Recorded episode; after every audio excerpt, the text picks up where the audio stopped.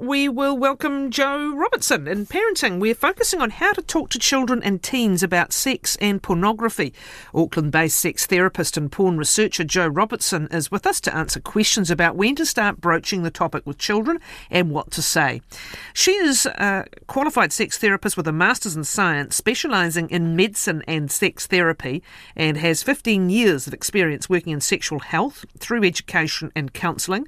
She's research and training lead for the Light Pro Project, a charitable trust researching uh, influences on youth sexual culture and how to have positive cons- conversations about sex. Dan Arkway, Jo, welcome back to Nine to Noon. Thank you. It's so good to be here. Has there ever been a more complicated time for parenting on these matters? I suppose it depends how you look at things, doesn't it? But um, certainly the ability to be across what your children are hearing and seeing, pretty challenging. Yeah, that's true. I think historically kids would probably see what's in the dictionary and what you told them and maybe the occasional magazine. And now they're getting multiple sources of information, and they're not just getting, they're not just reading in a book, but they're seeing images and videos. So what's your first piece of advice straight off with respect to that and, and the concerns that parents have, or perhaps I don't know if there's anyone not aware of it, um, but what's your advice straight off? Yeah, I mean, just picking up that last point, there are definitely parents not aware. Um, when I used to do talks in schools a bit, um, I would always get the parents coming up at the coming up at the end and saying, "Oh no, not my kid," and every time I wanted to say, "Yes, probably your kid too." Uh, so lots of parents aren't aware that their young person might be engaging in content or might be curious about sexuality and relationship. So your first question was, what's your first bit of advice? Uh, I always start with, oh, these conversations need to happen early and often. So I think a really problematic idea that started a long time ago was that we start talking about sex when somebody is a teenager, and we do the birds and the bees talk, implying it's a one-time, one-time deal. Uh, now those chats need to happen earlier. We need to expand those chats, and we also need to have them very frequently. We'll get into that. I'm curious, just before we do, about what it is that parents do raise with you. What questions do they have most commonly, parents and caregivers? Yeah, so there's a number. The first is the what do we talk about and when do we do that? The second is, um, so we can jump into that now or later, your, uh, what do you want to do? Do you want to get there now or do you want to wait? Uh, let's get into it right now. Okay, so I've got a quick list, a quick fire list. Does that work for you? Sure. All right, so by three, you want to talk about consent, you want to talk about inappropriate touch and teaching them how to say no really clearly.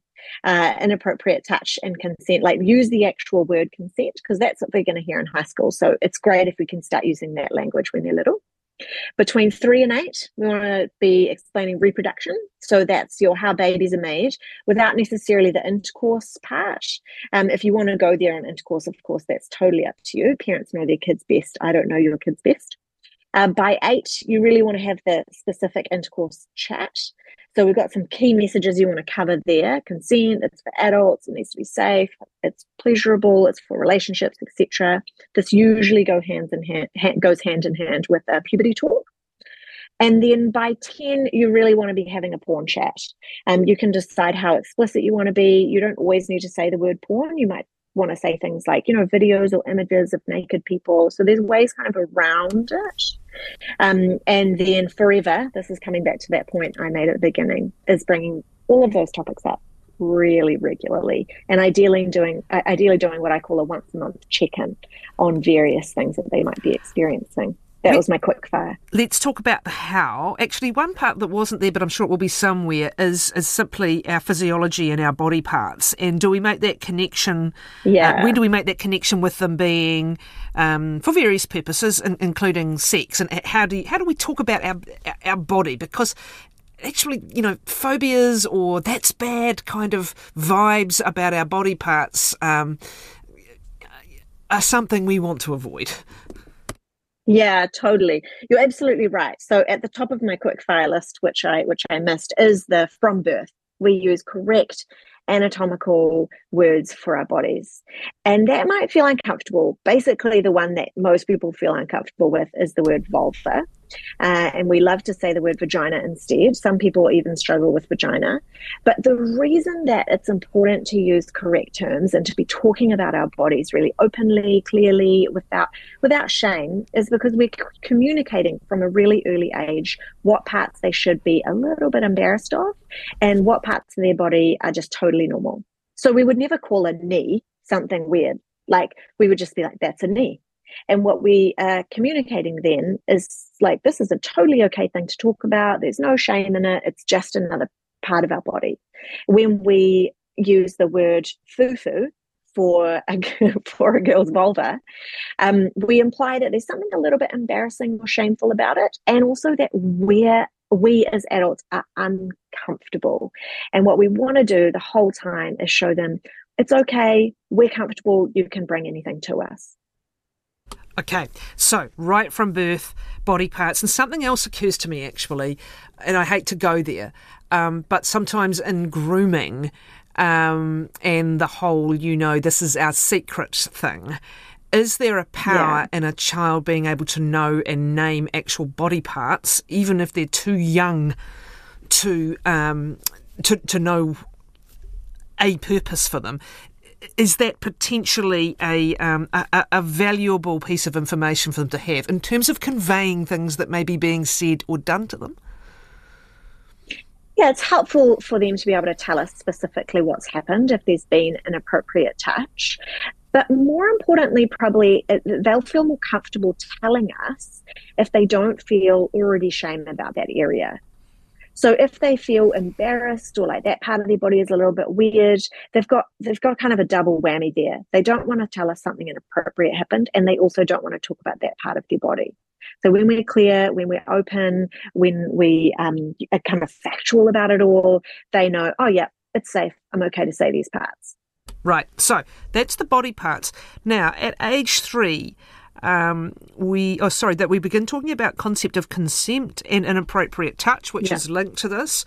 And again, how might you open that conversation? Is it a conversation? What, what are effective ways of doing it?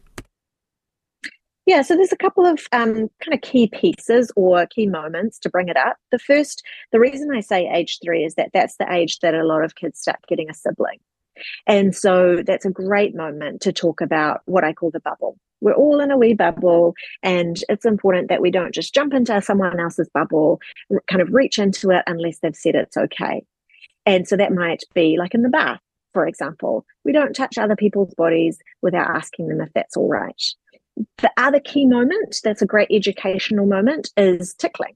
Now, this sounds a bit random, but we often tickle people and they say no, and we continue because saying no is all kind of part of the play.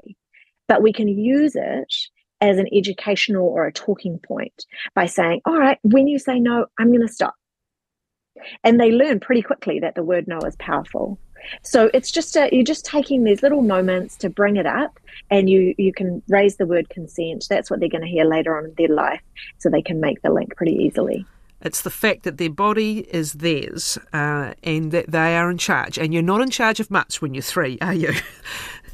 No, there are some spaces where they're not in charge. So we, you know, you're going to change their nappy, aren't you? Whether they consent to it or not. You're going to give them a bath, whether they consent to it or not. You're going to take them to the doctor. You're probably going to get them vaccinated, whether they consent or not. So it's not a clear-cut thing, but you can say, you know, we're going to ask you uh, if we can touch you, or it's important that you can say no anytime except when we're protecting you or keeping you safe. And that concept of the bubble is valuable because um, that um, power that you're giving a young child there is particularly applicable to those outside of caregiving roles, yeah? Or, or sibling roles. Yes. Yeah, okay. Yes. Now, explaining reproduction in that age, and thank you for this because it's exactly one of our questions. Uh, someone asking about a graded approach. What should I be talking to my five-year-old about versus my eight-year-old versus my fourteen-year-old? And obviously you've got an age range here, so you're allowing for kids with different stages of development, et cetera. Um, explaining reproduction to those younger children. Um, it, th- did you say not to discuss intercourse um, perhaps with those younger age groups? What do they need to know to get a grasp on the concept? Yeah, I mean, it's not it's not like a don't talk about them, don't talk about it, but it's a, if you don't feel it's they're ready for it, or if it doesn't feel quite appropriate yet, then use your wisdom, use your like kind of the expertise you've got as a parent on your own child. So I know families who have talked about intercourse with their five-year-old because there's highly inquisitive child, but also highly responsible, very mature five-year-old. So there's no rule per se, but a younger child is more likely to tell friends or to use the language that they get from you. They don't have as many uh, kind of like boundaries, if you can imagine, as a nine-year-old, where you might be able to talk about intercourse and they be able to hold that a little bit more and not tell everyone at school. So we, what do they need to know? Well, I guess they need to know the answers to their questions. You know, kids might say like, what's that? And they're talk- looking at a tampon. And we might, if we feel uncomfortable, we'll be like, oh, no, no, no, uh, yeah, no, let, well, I'll just put that to the side. That's an adult thing. But what if they picked up from that? They've picked up that you're uncomfortable, that they can't ask you a question, um, and that there's parts of your life that are kind of off the table. And however, you could say, that's a tampon. That's, for a lot of kids, that's satisfying and they don't actually need to know more. So what do they need to know? They need to know the answers to their questions. They need to know you're okay to talk about the stuff, but you can use what I call brevity over breadth. So you can answer a question just simply without giving like all the information. And then if they are requesting more, then you can give them more if you feel comfortable. If it feels like a question that's beyond appropriate, like you're going, nah, I don't think you're ready for this, uh, or I think you're going to tell every single one of your friends if I tell this to you, then you can say something like, hey, um, I'm really, really happy to talk to you about that when you're a bit older. And that's interesting because that's actually reinforcing the idea that some things are for when we're older, uh, and that that's fine. Yeah. Um, before we come to the ten-year-olds in, in this, you know, challenge of porn uh, and its endless availability, um, uh, and, and the challenges of trying to protect kids, frankly, and, and certainly help them understand what they are seeing and, and what to do about it. Let's just talk about who has the conversation. Um, and, you know, if you have the conventional um, two-parent marriage or, or, or relationship, is it logical for both parents to be part of the conversation? Is one more comfortable? Do you do it separately but reinforce what you're saying? What works? Yeah, that's a great question, um, one that I get a lot as well. So if you're in a two-parent household, um, then I recommend the person who feels more comfortable with the topic raising it first. I don't recommend a like two adults sit down sit with a child formal chat. Yeah, I don't think that's going to go super well. But um, but one person raise it, and then the other person do what I call the follow-up. Um, so, for example, in our house, you can imagine that I feel quite comfortable talking about these topics with my kids, but my husband less so. And so I often raise the topic and then he often does the follow-up chat.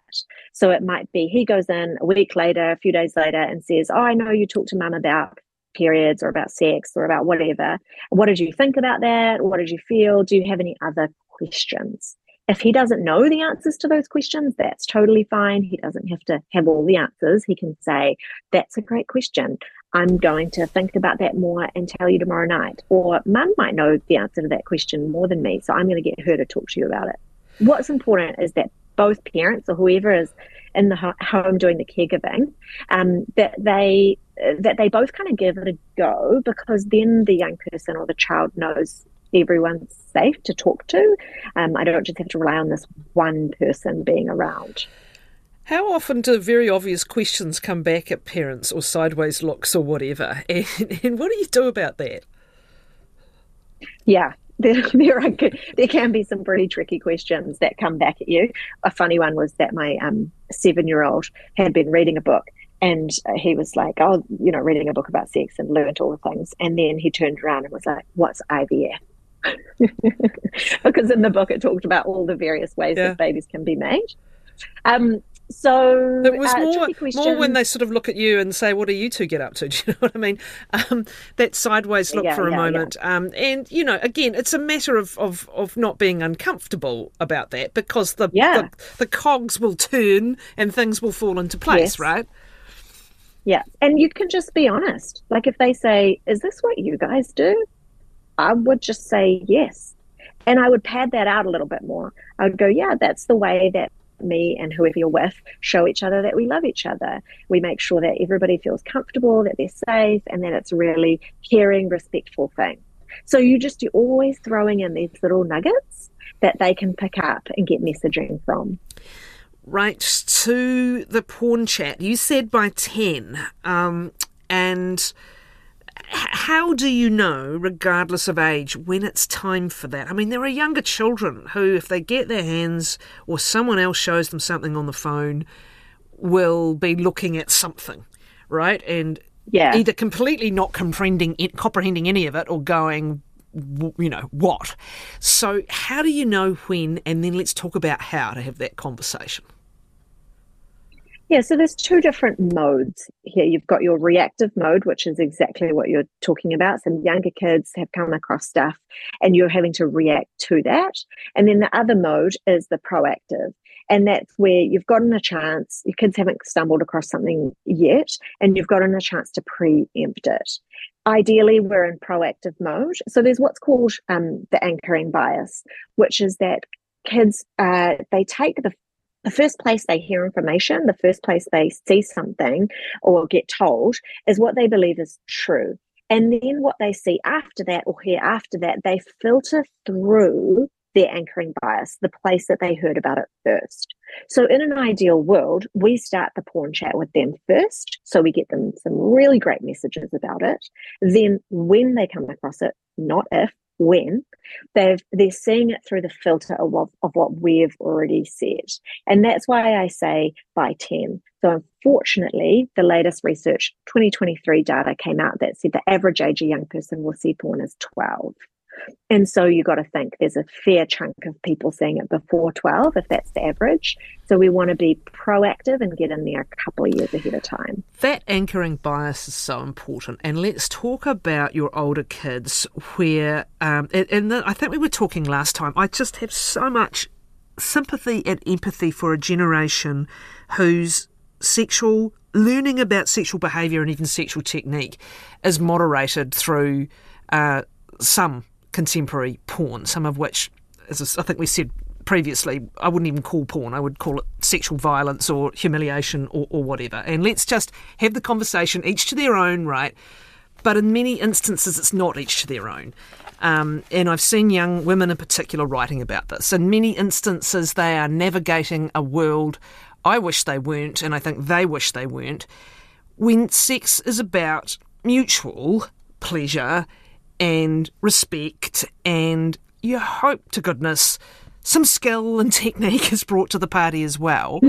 um, so how do you talk to your your, your um, teens and your adolescents about the what sex and love making is in the context of porn?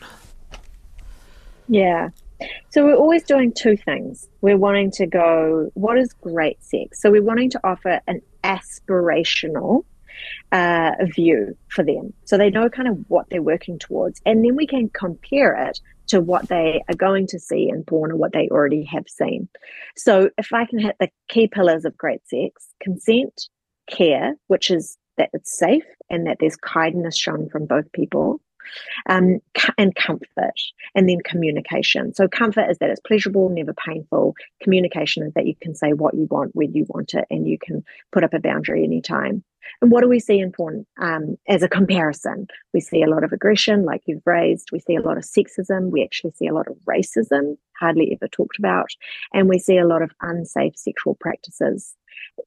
You know, I think we need to be, in a sense, more explicit than we imagine when it comes to teenagers, not necessarily your age ten folk, but when it's teenagers, they're seeing it anyway.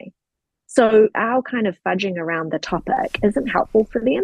they need us to be really open and quite explicit with what we're talking about, um, because otherwise we're not serving them, and they're going to continue to get their answers from the porn. You know, seventy percent of New Zealand young people said that they get, um, that they learn how to have sex from porn. And so we've got to offer something in comparison. I don't know, the Kama Sutra, what? Um, it's, uh, um, it's um, you know, uh, erotica, that, that, that model sexual techniques, because when you are learning your sexual behaviours, you are looking for how-tos. Um, yeah, totally. Don't have an immediate answer. Got some questions for you, though, right? Uh, if we could get through them as succinctly as possible, okay, so we can get as many as possible. Um... Actually, this I'm going to leave for another time. When do I talk about gender identification? I have a niece who now identifies as a boy, and my seven and five-year-old are confused. Let's touch on it, but I hope you'll come back on this and some related topics we haven't got to. But do you want to just touch on it now, Jo?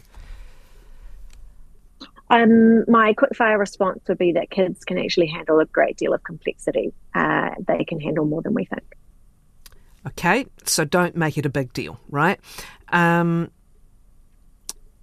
Reconsent in young kids. How can we navigate telling our kids no one should be touching them in ways that make them feel uncomfortable, but then having to force certain things like medical procedures, teeth brushing, et cetera? I think you covered that with the concept of bubble yeah. and people's rules a little earlier, if you go back and listen to that point, right? Um, yeah. Okay, happy with that.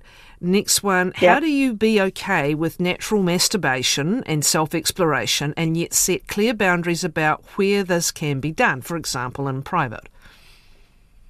Yeah, so you want to give an affirmation, make sure that there's no shame, um, and then give give boundaries. That kids can, they know boundaries. We give them all the time, so they're fine with them. The affirmation is, um, it's completely okay that you want to do this. I understand it might feel nice, and, and that's okay.